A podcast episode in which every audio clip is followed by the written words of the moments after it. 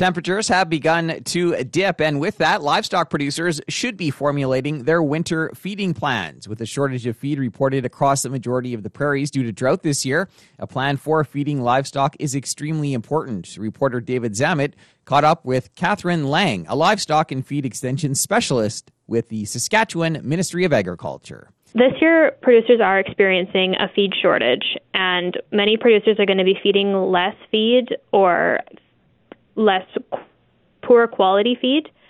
But they still need to be aware that animals do have needs, and these needs are energy, protein, minerals, vitamins, and then roughage for fill. So we are doing a lot of planning right now to get these these animals ready and have enough available feed supplies for winter feeding. We do encourage producers to consider the quality of their feed as well as the quantity and if there isn't sufficient feed for the numbers of animals being overwintered, then some tough decisions are going to have to be made on whether to buy feed or whether to reduce the number of animals that you are feeding. So, some of the things to consider first and foremost would be prioritization of your animals. So, this would be to determine which of your herd has the highest needs and which has the lower, and where you can put some of those lower quality feeds into their ration. Top priority should be given to replacement heifers who are still growing and then pregnant bred cows. You need to keep body condition on these animals, and the more body condition that they have, the better that they'll be able to do through the cold of winter. Thin cattle don't have those fat reserves and do require more feed than animals that are in a good body condition, so they can animals who are in a better condition can tolerate those colder winter months, where thin cattle really need to put on weight now to be able to maintain over the rest of the winter.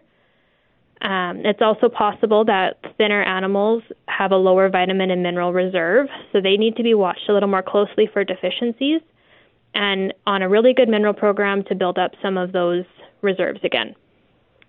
Another good management strategy is to separate young and thin cows from the rest of the herd and be able to give them a little extra better quality feed or some grain to keep that energy and protein high. You were talking about um, it being uh, hard to get or shortages uh, across uh, most of the prairies, I'd imagine, from the drought. But I guess our feed prices sky high too if you are able to find some?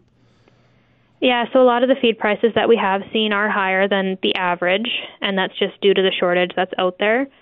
So it may not be financially smart to purchase more feed, and it may be time to cull some some of those older animals although cattle prices aren't great right now, so it's kind of a toss up either way you want to go.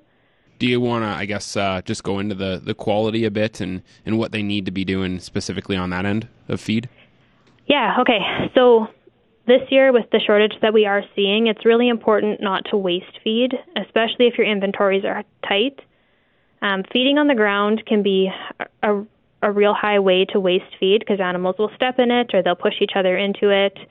And we have seen waste up to 50% on poor quality feeds that are on the ground.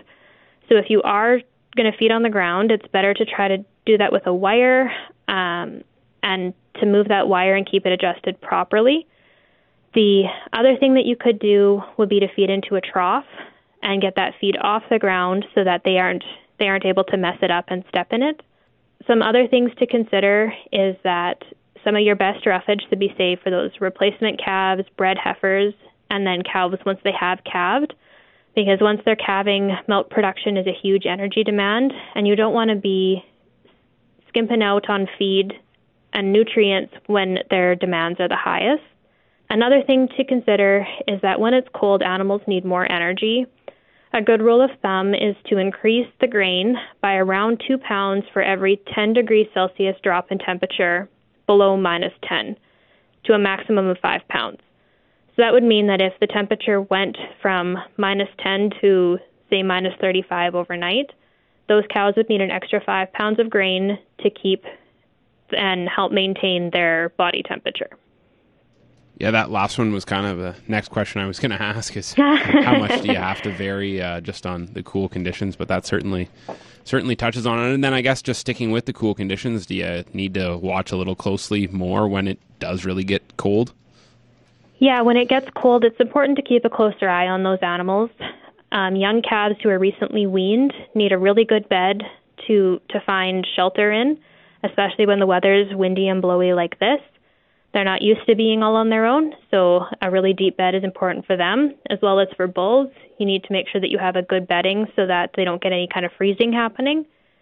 And then when it's also cold on those cow herds, if they don't you, if they don't have shelter, you need to try to provide them some shelter. And then that extra grain or other energy source when it starts to get colder out. If you do have any more questions, please contact the Agriculture Knowledge Center at 1 866 457 2377. That was Catherine Lang with Saskatchewan's Ministry of Agriculture chatting with reporter David Zammit. That's it for the Prairie Ag Wire for today. If you have any questions or opinions to share, send them to us by email to farmdesk at goldenwest.ca. I'm Corey Canute. Thanks for listening and have a great afternoon. The Prairie Ag Wire will return next week on the Golden West Farm Network.